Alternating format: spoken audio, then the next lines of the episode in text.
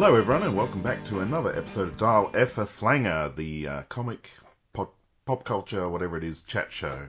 Um, and today we're doing an episode which has been prompted by my lawyers um, because we wanted to investigate a concept of see whether I had the rights to it or not. But uh, you know, to do this, I'm talking to Siskoid from up north uh, in the other hemisphere, and uh, he is uh, here to talk about Dial F for Hero. No, Dial H for Hero.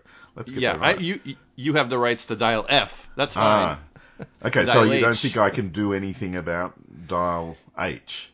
I, I think you you need to stick with the F. Okay. Uh, that's that's your letter. That's your grade. That's So, uh, the DC concept from, the, I believe it's from the 60s, is that correct?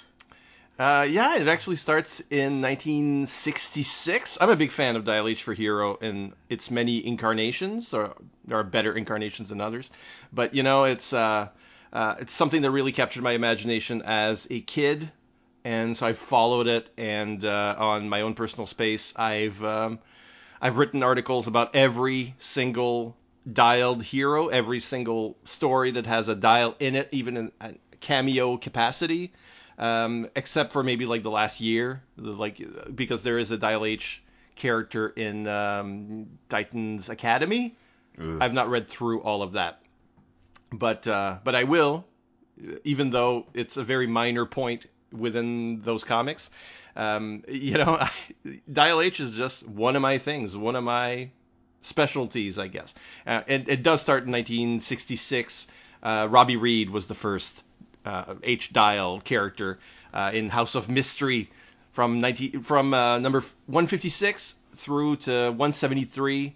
So from 66 to 68 before that comic became a horror book. Uh, and as you might expect, it was very silly. Silver Age stuff with contrived plots and info dump endings. And Dave Wood wrote the strip, and um, uh, I guess he co- co-created all the hero identity identities with the artists, uh, mostly Jim Mooney back then. So uh, the idea was that Robbie found this dial, this alien dial that had, um, you know, he had to decipher the script uh, to figure out how it worked. And if he dialed the letters that kind of correspond in our language to H E R O, he could turn himself into a superhero for an hour. And and so within you know within a story normally he would turn into a hero. He would fight this bogus villain just as bogus. And you know there's no there's no real continuity in the sense that like those characters don't normally recur in the DC universe later except for Robbie himself or mm-hmm. maybe his girlfriend. You know, there's like continuing characters. But it was, I think it showed the problem with this concept is that, um, and, and most versions are hounded or haunted by it. Because, it, you know, it's interesting how some writers get around it. The problem is, you will never want to create a character that could be something, that could be a continuing feature, because you're only going to have it for an hour or like this one comic strip and that's it. So most creators wouldn't want to throw away their best ideas on, you know, on a hero for for this. So in the case of uh, Dave Wood, I think his tack was to make it like really silly concepts, clownish kind of characters that you would not expect then to have a a life uh, outside of um, outside of that one strip. Right. So it actually strikes me it's it's fairly similar um, structurally to the way uh, the Doom Patrol is. I mean, one of the things that appealed to me and Mike when we did our Doom Patrol podcast was there were so many different eras, uh, eras uh, with different tones, and that allowed you to you know jump in and out and pick something different from episode to episode. Um, so looking at the history of the Hero Dial, it's had it's had different tones in its storytelling and different approaches. And of course, in the modern day, there's people just want to explain where everything comes from. You can't have a, a mysterious hero dial without someone investigating, you know, its origins, etc. Because uh, I think the last two series did that and came up Yeah, with different it's the- answers. yeah, it's the modern age, and you've got to take the fun out of things. Uh, but also, you Yeah. need to, you know, there's a desire to make things, you know, matter and make them more, um, I know, explored and you know not have so much just because, which uh, it, it, was fine in the Silver Age. I mean, the, the Silver Age is filled with just because stuff. Um, so, how many iterations have there been over the years? Um, let's see. Well, that was that, that the original one, uh, and then I think the the best one, not the best one, the one that I fell in love with, uh, the one when I was a kid reading comics, uh, the Chris and Vicky strip. So like this this time we had like two teenagers in Fairfax. I, I'm gonna say Fairfax, Maine, because that's more or less where the town is supposed to be. But you know, DC cities, you never really know. Uh, so uh, Chris and Vicky are teenagers. They find these simplified dials because they're just H E R O. Like like Robbie could could dial other things, or somebody steals his dial and, and, and writes villain with it, you know, because they're, they're all the letters are possible, I guess. But with Rick, uh, Chris and Vicky's dials, it was just H E R O. So you could, like somebody at one point dials horror because all the letters are there. So you can have fun with that. But um, the the the reason this worked better, or at least was more uh, captivating for kids reading at the time, um, and and I say at the time was like 1980. Uh, it started in Adventure Comics 479 in 1981, uh, I should say, or it really it started with an insert in Legion of Superheroes number 272. So, um, Chris and Vicky, you know, are, are, sort of become different heroes, but this time the heroes aren't created by the creative team. They're created by readers, readers like you, um, or readers like sometimes Stefan DeStefano, uh, who, who uh, actually gave us a few here. You know, even though he was kind of working with DC or would be soon on Amazing Man and Hero Hotline. In, in fact, there's one identity.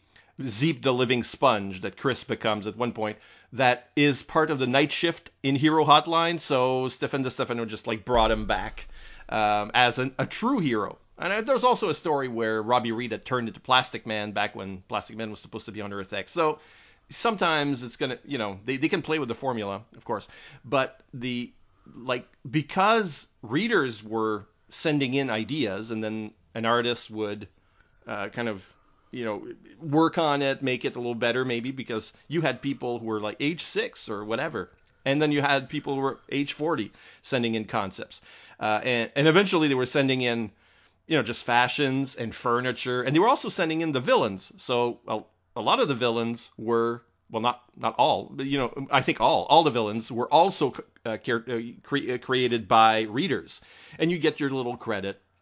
And it's one of the fun things that when I started talking about this on my blog, uh, I still get. I think I got one like last week or the week before. Somebody Google's their own name, and then they find the hero that they created because I give the credit as well in the article. And um, and then they respond like, oh yeah, I remember when I sent this in, or this was my thought process, or I don't remember my thought process because I was six. But um, but they, they have like these little stories sometimes of how oh I sent in a hero and they made him a villain, or uh, they changed the costume a little bit, or you know because they, they still remember the feeling of seeing it, but maybe it wasn't the same as what they created. So there is some ad- adaptation that needs to be done. The the kind of the, the weakness of the strip was that uh, the writer was Marv Wolfman originally on this, and he would just cram as many characters as possible in each story, in each issue. So sometimes your character would just show up for a single panel. And also, the strip was drawn by very stylized latter day Carmine Infantino, which is not my thing. So for me, when I discovered Dial H, it was not in Adventure Comics. It was in um, New Adventures of Superboy, and uh, Adventure Comics collapsed, and uh, it was replaced by New Adventures of Superboy, and eventually they put a Dial H backup in there, and it had like E. Nelson Bridwell was writing it at that point. The art was when I found it was by Howard Bender, but there were certain others at uh, the beginning, so it was a lot cleaner and more fun, and that's where I fell in love with the concept. I probably sent in a hero because I've got the coupon is cut out of my of my of my of one of my comics. You could you'd get a T-shirt if they use your ideas or whatever, uh, but they never used my idea, and I don't know what the idea would have been, you know, back then. But uh, that story actually made it a serial, and then and, and it's like culminated with a link back to Robbie, um, not explaining what the dials are, but like latter day series, but you know, kind of uh, in between Superboy 28 to 49, they managed to to make it build to a crescendo, and a lot of my favorite uh, characters that the, the the dialers become are from that series. So that that for me is like the era, and I think for most comics readers our age, that is probably the era of Dial H because it's it's Bronze Age. We were right the right age for that kind of stuff, whereas the 60s, you know, you, you need to be older to to have read House of Mystery back then probably. So uh, there's that era, which I, have spoken of maybe too long, but but then there's like the interim years, not really an era, but Marv Wolfman turns Vicky into a deranged villain. Uh, you know, in the late 80s, as we go into the 90s, of course, you know, Chris eventually becomes the hero, keeps changing form. He does. I don't think he even needs a dial. He becomes Titans West or something. Uh, Superboy and the Ravers reintroduces uh, Robbie's dial, but he's used by a, one of the Ravers called Hero. Uh, and then you got Lori Morning in the Legion books, uh, the reboot Legion, where she finds the dial or a dial, and she uses it to become a superhero in the future as well. So there's no clear idea of what they want to do with the concept because I think Dial H for Hero kind of has to be its own thing. Whenever you put one of those heroes in a team setting, eh, whatever. You know, it, it doesn't quite. So the other iterations that you're mentioning, there's the HERO series, uh, from 2003, kind of a Vertigo light, I'd say. Yeah. The, so it's like uh, the dial follows the Dead Man's Gun formula, switching hands every few issues, and you see how normal people kind of react to having these superhero identities, what would they would do with it. it was written by Phil, uh, Will Pfeiffer and uh, drawn by Kano. Um, so you've got an older, bitter Robbie Reed. That becomes a trope. Robbie Reed is like older, and he's either lost the dial or he's still connected to the dial and he's in the background of these stories and that happens a lot from then on. So uh, here he's looking for the dial but mostly each story arc is separate uh, or a little bit like sandman. It's going to be like just like these short stories and that's how they're going to sell it in the trade paperback market uh, yeah. Uh, which is how, how i read them. But there's like 22 issues. There's only one trade and, i uh, believe uh, maybe 22 issues. That's a big trade. I think there's more. Maybe not. I don't know. No, but, they only um, did the first arc, and then they, oh, um, I see. They right. solicited a second trade and never released it. So uh, right, I had to find the other ones. Yeah, that's where I jump in on the series because that was the first um, one I focused on. So I collected that entire run, and I've always had to hang on to the issues instead of replacing them with trades, which is why I'm very aware.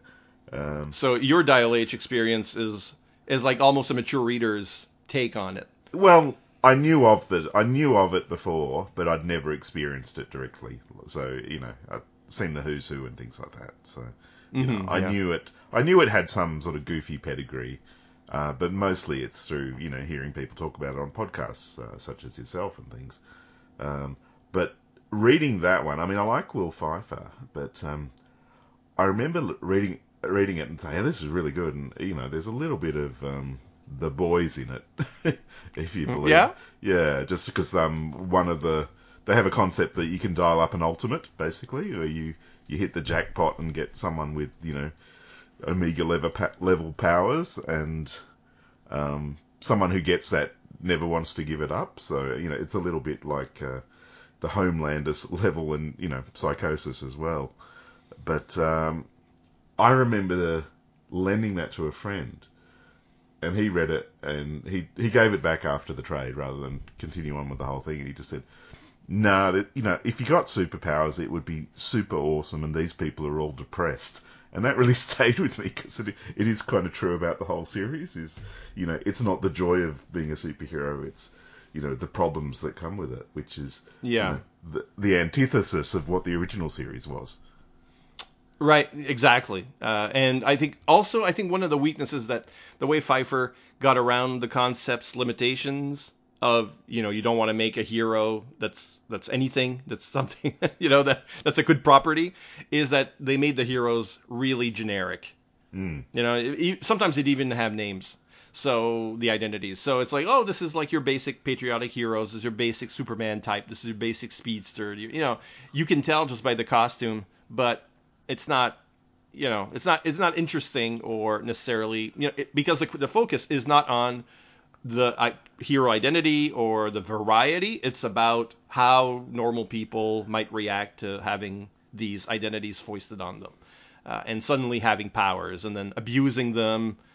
You know, in the workplace, in school, and you know, or be, you want to become a vigilante, but you don't know what you're doing, or there's th- these different stories. I think like the the better one is like uh, when the dial goes back in time, and um, and there's like a caveman superhero. You know, it's, it's like Yeah. you can do things, but it's it's not about the identities anymore, which it was in the first two iterations of the concept.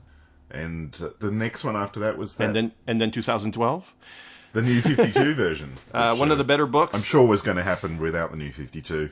Yes, uh, it's got nothing to do with the new 52. Uh, China Mieville is is writing it. Um, art by Mateus Santoluco, uh, and Mieville is a is, is a writer that I I already like. I, I he's a novelist that I, I've got most of his books, if not all of them, uh, and have read most. So uh, this was my chance to see what he would do with a comic book series, and it's just as weird and urban fantasy and quirky as as his novels, essentially. So uh, in this one, uh, you've got a new dial holder called Nelson Gent, and uh, the new dial is a phone booth, a mysterious phone booth. So you know, uh, it turns into in this case very surreal superheroes. So this is the way, like I said, there's always a way to subvert the the problem of let's not create any superheroes that are good properties because nobody's going to want to be or do anything with these like weird top hat chimney characters you know it's like it, it was always something very strange or a combination of odd concepts like a mercenary with a snail's shell full of weapons you know it's never going to fly or anything but but it worked within the concept of this really surreal uh, series, you know, which was very much in Mieville's style. And one of the things that they did, you know, everything's very weird, but it introduces other dials. There's an S dial that calls up sidekicks. Uh, there's a there are there are gadget dials that just give you gadgets. Obviously, there's a dial that allows you to jump to other Earths, and uh, and the whole thing is more metaphorical. It's a play on identity and losing yourself. There's a character who uh, uses a dial and but wears a mask so that it she she never presents differently. Like she's hiding the identity she's become because she's trying to take control of who she is rather than what the dial is, is making her because she's kind of losing herself in these identities. These identities have their own personalities, which is not something they explored much in the original strips. So, uh, you know, it, there's actually a little bit more meat to that. And it's a surprising series to come out of of the new 52. You know, like you said, it was already on the books. There's no way this was not in the pipeline already because it has very little to do with uh, the, the new 52 as a concept. So I like this one, but it was probably not for everyone. I would say. Did you did you ever check it out? Yeah, no, I have uh, I have this one uh, completely. But uh, one thing I remember from this one was the concept that uh, when someone activates the hero dial, they the powers come from an existing um, character somewhere in the multiverse. Uh, I think there was an issue where they stole Barry Allen's powers. And then and then that hero suddenly finds themselves powerless in their world you know and Yeah. it, there's not yeah and it, the multiverse is very strange in this as well you know and they're, they're traveling in between the worlds at some point it's a little bit like uh, justice league incarnate right now or something so it, uh, but not as but it's not like this is Earth six or whatever. You know, it Yeah. feels very much like this is an Earth where everybody lives on a balloon. You know, um, it, it's more like that. But yeah, so so this time they're trying to Shades of everything everywhere all at once. Uh-huh. Yes, very much the bagel. So you access the bagel. The bagel is a dial. You know, it's there. There's a relationship there, but uh, the yeah, the idea is that you were where these do these powers come from? You're actually stealing them, and then it becomes a dilemma as a, do I use the dial because then I'm shafting this other dimension where somebody might fall out of the sky and die. You know, so they're they're playing around with that. So it was very much darker uh, as a series than even HERO. You know, so uh, did you read the, the 2019 series that came out from uh, Wonder Comics? Because I loved that one. I did actually, yeah. It felt very artistically driven, unlike the others. Yeah, it had like a if if if we could describe it to people who haven't seen it, it's a little bit like the Ms. Marvel, like the style they give the Ms. Marvel uh, TV show that just started. Um, there, there's a bit of that. It's a lot more uh, changing the different the you know like the artist. Uh, the writer was Sam Humphries, the, the artist Joe Quinones.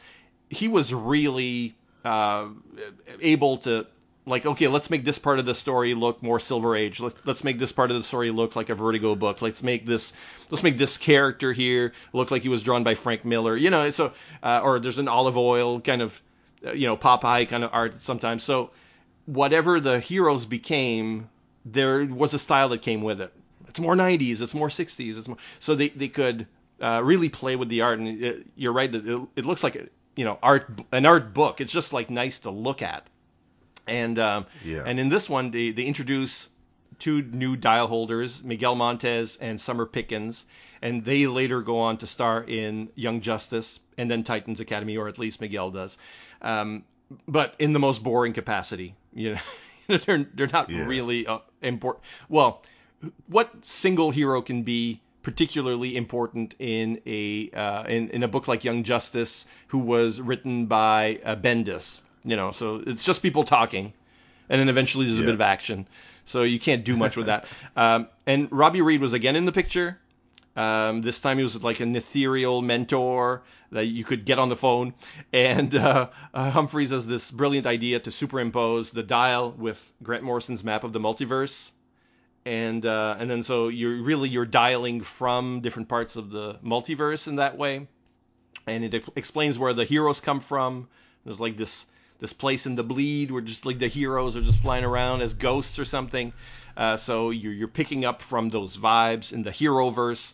Um, so, and again, to create the to, to get around the problem of not creating viable heroes, Humphries and Quinones are essentially they create parodies uh, or weird amalgams of heroes we know. So, for example, that Frank Miller Sin City identity, you know, there's like the obviously you're not gonna make that a viable identity or, or character later because well no it's too derivative. It's obviously a parody of something else that somebody else is doing you know? So yeah, it's a way to have fun and do different styles but also it's like it doesn't matter if those characters are are cool because we can't use them anyway you know um, more than than what we're doing. And then eventually the kids kind of fall into a a single identity. So it's about them finding out who they are through the dials uh, and then Miguel becomes Super Miguel, and he mostly uses that ident- identity from then on, kind of thing. So um, th- there's a there's a concept here of teenagers looking for who they are and exploring, and the dial is the means to that exploration. So again, uh, you know, I think what what people go back, or I, when I say people, creators go back to the dial H thing. I think it's because they see a potential for a uh, overarching metaphor where before it was just you know a delivery service for a bunch of silly heroes or or heroes that people created from home and, and that engaged the readership. Today uh, they probably don't want to do that kind of stuff not because it's it's simplistic in a way but uh, there's also like people you know kids at home even kids at home or anyone that would write in or dr- send a, a picture of a hero they would feel like they still own that character. And you know they're just like people are, are thinking too much about copyrights um, which they should. But you know nobody's to send in their best idea to DC just to see it on the page for for you know a quarter of a page or something. Um, because everybody thinks their intellectual property can be used and can can make money in American Dream blah blah. So I don't think I don't think that's viable anymore. But what people are responding to the creators I mean is okay well what does it mean to change your identity? And I think their identity issues are all over the place uh, in our world. So d- the dial is the dial can the dial be you know a metaphor for being trans for uh, discovering who you are as a teenager for whatever it is just finding your place in the world so that's what they they've done with the last three iterations really Yeah. uh, in some some fashion Yeah, and it's a concept that I mean, like You can tell when DC is working on an you know a new comeback for Justice Society or Legion, but every time uh, Dial H comes back, it comes out of nowhere. Like there's no groundwork for it ever. It's more you know here's a creative piece that stands alone. Uh, you know, as you said, prompted by someone wanting to explore a, the concept in some way. So I mean that's kind of the fun of it is you know you don't know when it's next going to you know pop up. Like I, I can't see it on the horizon at the moment, but you know we never did the last three times. No, exactly.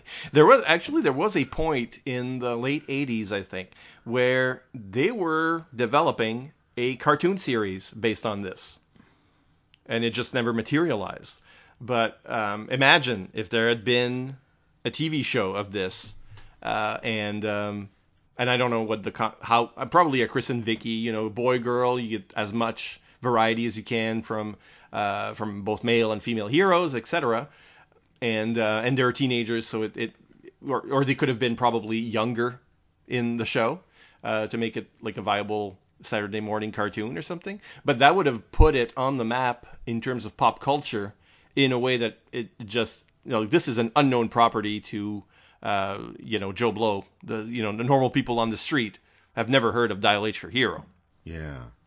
Yeah. Do you think Marvel has anything like this or do they? I mean, one of the things that I liked when around the same era, uh, when I was reading a lot more Marvel comics, is like I always tapped into the characters who were who could be transformed. So like a character like Rogue in the X-Men, for example. Like you're always watching for that moment where she's going to touch somebody and then have their powers, but maybe that you know, maybe that changes her. Like, you know, you're looking for that moment where Rogue is going to touch Colossus and then you're going to see Rogue in in metal, you know, or you're going to see Rogue but she's maybe she's got who knows, you know, Nightcrawler's tail or something. You know, you're looking for those those moments where the character that you know has suddenly has a new look. And there was just something that was I don't know, part of my interest at first. I was always seeking that out. Um, and I, am mentioning Rogue here because that's the one that comes to mind. There are probably others, but I don't think that Marvel really has anything comparable uh, in terms of, of how flexible this concept is. Yeah. I, well, I can't think of it there's a little bit of, um, I mean, it's not quite the same. Well, definitely not the same, but the, the Ghost Rider um, imagery is now, you know. Oh yeah. You see a Ghost yeah. Rider mammoth, a Ghost Rider car, you know, the the bike, obviously, you know, we've had the horse, so there's that element of it. It can be whatever is appropriate at the time. Um, right. But, you know, it's, you know, it's the, you know, just touching the surface of that concept rather than, you know, fully exploring it. Yeah, but I would say that would fall into that category. It's like okay, you know, it's like it's like it's the hero that you know, but you, can adapt somehow adapt to different circumstances or um, yeah yeah no definitely I, I, would put Ghost Rider in especially Ghost Rider as it is now because obviously back then it was just a guy on a bike no matter what but but you know it's it's like it's one of the fun of just like I'm not gonna say it's a good movie but the second Ghost Rider movie uh, Spirit of Vengeance you know, at some point he turns like a crane, or they're just like this Mack truck type. Yeah, no, it's, like, it's a, coal digger or something. Yeah, it's it's a big big machine, and that you know it flames up because it's a vehicle. So technically, you know, so I love that idea that it's like any vehicle he drives would, and then you're just trying to imagine Ghost Rider on on vehicles that he's never on. You know, it's like okay, let's see Ghost Rider on a boat. Let's see Ghost Rider on on a jet ski on a in a parachute and you know whatever you know I want to see I want to anything that kind of falls into the vehicle or riding animal uh, category I, I kind of want to see that image you know? Um, and um, and they often they, you know the more fun writers go for it. Yeah. And that that's that's how I know like something is like pure comic books. Is like when they just go for it. And and it's fun to see that even in like alternate media um, you know, we're seeing more and more of that where pushing the boundaries of it's like like like you know you know how it used to be. TV shows and movies used to be well no the public's not going to accept it unless it's grounded in some kind of reality. Uh, and and then so it, it either it's kind of dark and gloomy as a result it it doesn't feel like the comic book version at all yeah. or they can't they, they're, they're grounding it but it's still it just makes it more silly because you've you've got a, a solid ground, and then well, the superhero stuff makes it silly. Sorry. Yeah. So, um, so now they're pushing much more. Yeah, it really was suited for a cartoon, but in a time and a place which isn't now, really. Mm-hmm. Yeah. Yeah. But um, Ben Yeah. 10, Ben 10 would seem to be a mining of the whole concept. Oh yeah, that's interesting. Yeah. Yeah. I mean, there there's um there's a lot you can obviously there's a lot you can do because we've seen so many versions already at this point. Um, the maybe the problem now becomes whether you you want to explore it in other media or just uh, what what's the next comic series is that you've you've done so many and then it just feels like well what's my take and there's there's no basic take that you can just pick up and continue in the same way that you could say there's a basic take for Batman or um, or or most properties really. There's like there's your basic take. With with this, it's it's a little bit like, well, do we continue the adventures of Miguel? Do we go back to the adventures of Nelson, to the adventures of Chris and Vicky? Um, or or because there've been so many, okay, now the tradition, it's a little bit like the Legion. The tradition is to reboot them. yeah. Because we've done it so many times now, well, the next one has to be a reboot as well. It can't just be a continuing. You know, we've we've killed the core concept, and it just has to become a reboot. It's the same thing with Dial H. It's got to be its own feeling and and, and completely different. Um, and, and, and you know, truth be told, all of these series, all the modern ones anyway, because obviously the older ones are fun, but also dated. You know, uh, they they are very much from a, a different era of comics, both of them. But the three last series that we got are each, you know, a worthy, good reads, interesting, um, change up the mythology a little bit, but you could you could still squint your eyes and say it's all part of the same kind of world. Uh, and anyway, DC's had like crises all the time, so you know you can change the little details. But the the, idea behind the these Dial H stories were all quite I'm not going to say successful because you know they become niche series and it, obviously it's never going to be a huge hit and they all lasted um, I think the last one was supposed to be a 12 issue so it, it lasted the 12 issues but the other ones are like in the around 20 or less you know 22 issues something like that. So it's never going to be this this big mega franchise but each of them creatively have been successful Yeah. so you can't you can't easily say that for uh, you know about a bunch of different versions of the same franchise that have come out you know seven years apart or how 12 years apart or what however it may be. Um, I think it's mostly been yeah seven to nine years in between each of these series. Yeah. But Not a lot of series can say that. H is it's one of those concepts that when it's in the DC universe, it it's like a, a different herb or a different spice. I mean, in this sea of Batman stuff, you know, you've got this book that's different and it's weird and it's interesting and it's not meant to last forever, but it you know, it adds a lot of flavor to the to the whole tapestry in a way that, you know, they come and they go and you know, I think this is going to be more and more the problem that DC has to face is how do they have something different going? I mean, it, it it can be very much a, you know, let's exploit the yeah, let's centric. exploit yeah. exploit the IP that makes us the most money and like. Um, we're just watching Black Adam ramp up at the moment, you know, in the comics. Right. We're gonna get a bunch of Black Adam books, um, in the same way that we got, you know, um, a Peacemaker book and a lot of Suicide Squad Squad books and a lot of Wonder Woman books. You know, they're always tied to what's hot or what they're they're pushing at the movie house or on TV, uh, and uh, and then otherwise it's all Batman all the time. Yeah, You know, there's some months I look at the listings and it's like there's like DC's coming out with 15 books and then two of them are not Batman related in any way. yeah, Oh, oof, uh, you know, because it's either Batman and Batman will have several miniseries, several series. So it's Batman or Batman's extended family.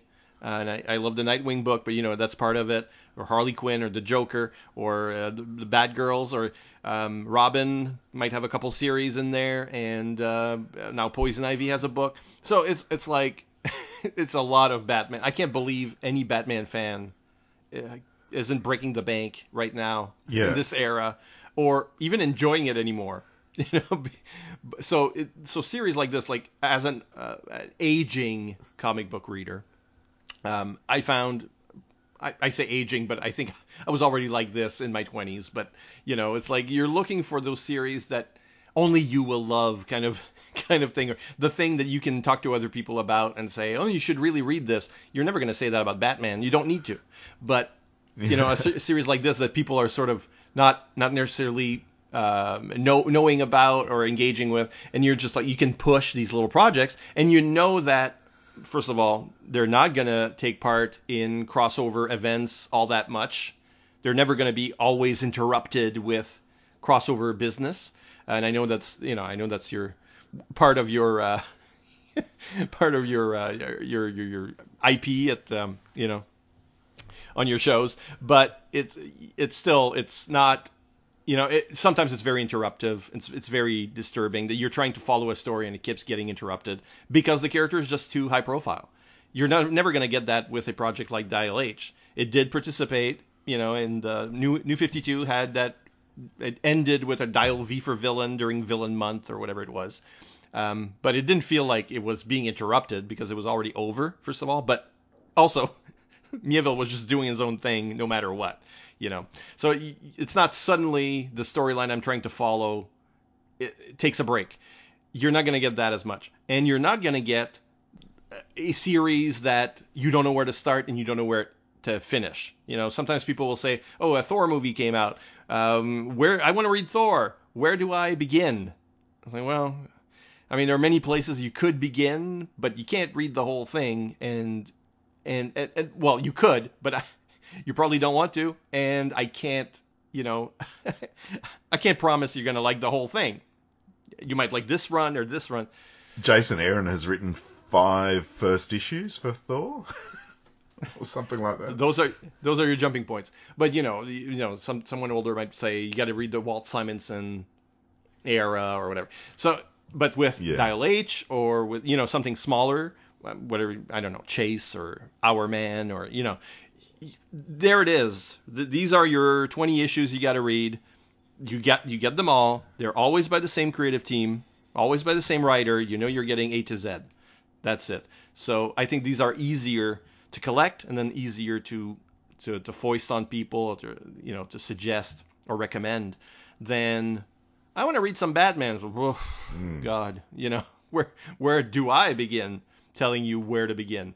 So there, there's there's always going to be a, a place for these smaller series, and um, hopefully they don't get crowded out by you know how many of these series just never start because they've been crowded out of a schedule by by Batman. Yeah. You know? Well, DC hasn't got room for Green Arrow and books like that at the moment. See, and that's not that's not a, a C property. That's you know that's like your you're at least your B team there and there's no there's no I, big idea for that that character, even though he's had a lot of room on alternate media. You know, guy had a show for eight years or whatever it was, so people know who Green Arrow is. Yeah. And that should be enough to always have a Green Arrow book on the stands. You know. But we've had we've had years without Fantastic Four books, and I know that was like a political thing. But also, huh? You know, it, it shouldn't happen. so, um, but then you're saying, well, there's no if there's no room for a, a Fantastic Four or for a uh, in, in, the case that we're talking about, you know, um, what was your example, Green Arrow? Well, is there room for a Dial H? Is there room for a Squirrel Girl? Is there room for a Howard the Duck? You know, and there, there very often I'm giving examples that there was room for those, but how many other fun offbeat series cannot be sustained, you know, because because the market doesn't, because I'm the only one reading them, because it doesn't matter what's good and what's not good, uh, because they're just pushing product and you know uh, popular IPs have a better chance no matter what. Is I guess the thing. So yeah. dis- discovering the Dial H, um, and and because they're shorter, they have a better chance of being collected already and existing as a single or couple books. So for people that, that want to revisit or have, you know, it's like you missed them on the stands, they should be available. Also, obviously, today we live in an era of you can all read it on digital. So um, no issue is, is truly well, not for all time, anyways, lost to us. You know, it's uh, not stuff that's come out this recently. Yeah. Who's editing? A thought experiment in which Siskoid and his guest appoint themselves editors of a comic book line at DC Comics. But the joke's on them, because they can only use the characters of a specific issue of Who's Who, and in fact must use them. Great ideas? Yes, we think so. Cool reinventions? Of course.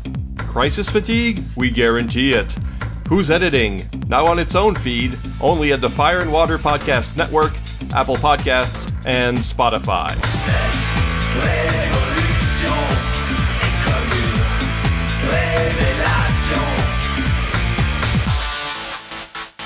All right. Yeah. So, uh, do you want to rank them all?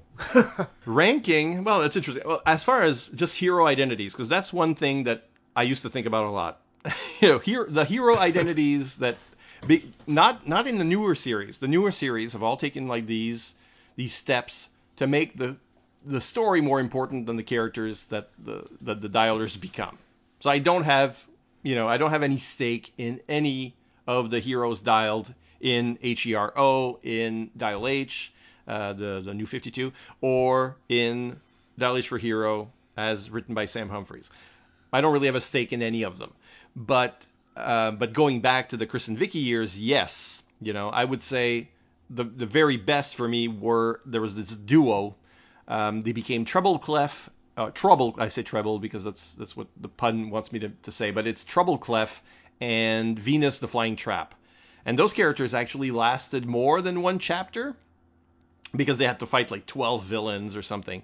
But they were, the, I mean, their powers were pretty cool. Their look was were cool, and just like I, I felt like like these two could have had their own series just by themselves. So uh, those are basically my favorites, along with Zeep the Living Sponge, uh, which is a, a perfectly ridiculous character that, um, that that Chris became in the in Adventure Comics, but that I then co-opted. I was running a um, a play by email superhero uh, game at some point. There were four teams, and each team was like going back and forth with emails, trying to tell a story. So there was, a, and you could create your own characters or steal characters that previously existed from any continuity, any comic book company, uh, and change it to your whim or whatever it was. So there was a, there was like a fake, just there was a Justice League book, there was a Teen Titans book, there was a, a horror-ish book, you know, John Constantine and, and people like that. I guess a Justice League Dark we would say today, but back then that wasn't a thing.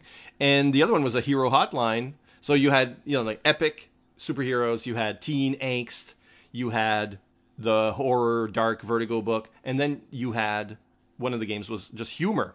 And for that, I I I co-opted Zeep the Living Sponge and made something out of him, gave him a voice. Uh, you know, so he's basically just like this this kind of plushy pink hero who I think he can bounce. I think he's a little bit like uh, a, a bouncing boy, but he, do, he doesn't turn into a ball or anything. He's just like bouncy. So he's like made of rubber. I don't know, but uh, but so I have a certain affection for Zeep because of that. You know, uh, so those would be like my favorite characters that that were ever dialed, let's say. But in terms of the series, I I I have to say with modern eyes, with adult eyes, this last one was the best. I thought it was the most fun. Right. It was the most inno- innovative in terms of art and story. I love the the whole thing with the putting the multiverse. Like w- once you look at that that multiverse this graphic from Multiversity, yeah, it does look like a, kind of like a dial. You know, it's got too many holes if each hole is a planet, but it kind of looks dial-esque. You know, so that was a great leap of logic from Humphries there. Um, so that was my favorite, and I wish it'd gone on. I, uh, you know, let's not fold these characters into Young Justice or Titans or whatever. I wish that series had been a monthly, forever. so I will say this is the that's the best one for me. wow. And then uh, and then I yeah, and I think when you go back, yeah, I just if you go back, they're always getting better. I think then then I would put the Mieville, then I would put HERO, then I would put Chris and Vicky, and then I would put the Silver Age one. Wow. That's quite unusual. I know the, the sequels are better than the original, um, but then that's just it, it's about uh, you know at some point it's really about personal taste, and um, and though I might have more a lot more affection for Chris and Vicky, like I if you're just going nostalgia, Chris and Vicky are probably uh, third Yeah. rather than fourth. Right. But the absolute bottom feeder is the interim years. Like I liked Hero and Ravers, and I liked Lori Morning, but that never culminated into anything. And I absolutely hated turning Vicky into a villain and all this crap. Um, so that's that's the bottom feeder. That's that's at the bottom of the pile.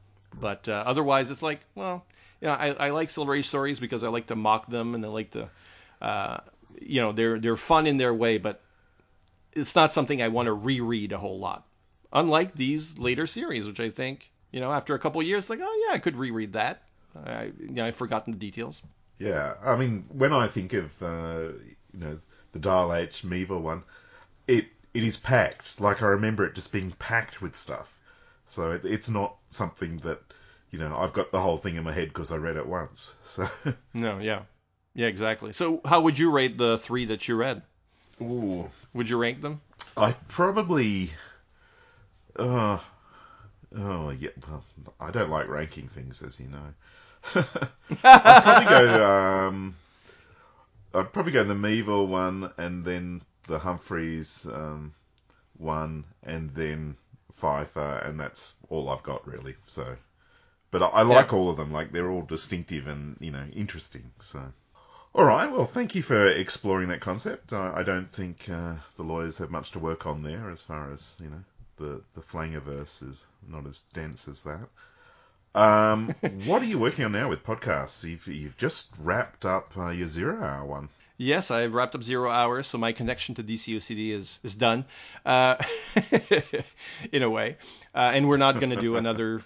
We're not going to do another uh, crossover event as a follow up, at least not now. You know, it's like it was Invasion, and then we did Zero Hour, and it seems to be diminishing returns. So uh, we're gonna cut it out while we're while we're still, you know, it's still okay for us.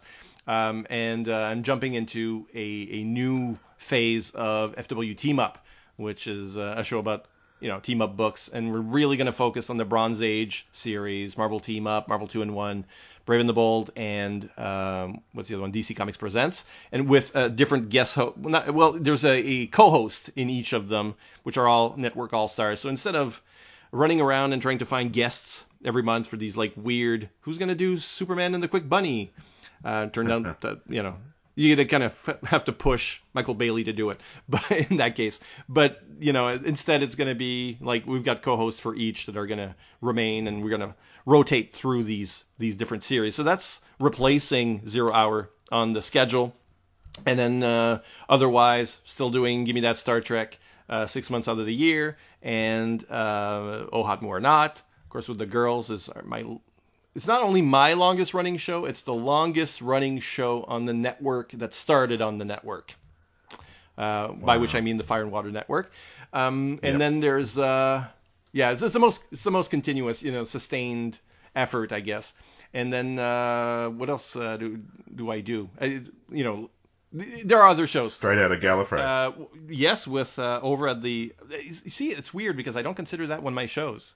Uh, I don't edit it, and uh, and I always feel like I'm a guest, even though I've been on the show consistently for years, uh, every episode. But that's really uh, that's really AJ's show over at the Right On Network. We're talking about. Uh, right now we're talking about Big Finish audios that feature Time Lords other than the Doctor um, because we're we've done every episode where there's a Time Lord other than the Doctor, so uh, we had to branch out and do something else. Uh, but I'm glad you're along for the for the ride as a, a another Big Finish listener. Um, we always appreciate your comments after those shows. Um, so we're still doing that every couple weeks. So um, yes, you're right. I'm also doing that, but on the Fire and Water Network, you know, I've got a, a, a role-playing game show called Let's Roll. I've got Who's Editing, which uh, is quite a lot of fun as well. So, and I'm sure I'm forgetting shows. You know, I, I I'm, I'm running like six shows at, at once. There's one that comes out every Tuesday at fireandwaterpodcast.com. Let's say it like that. But I'm also glad to have been on Dial F because, I mean, it feels like the title of the show was inspired by Dial H for Hero, and yet you had not yet talked about it. so um, I sort of pushed you into that corner. Yeah. Well, I'm, gl- I'm glad we had a chat about it. Thank you.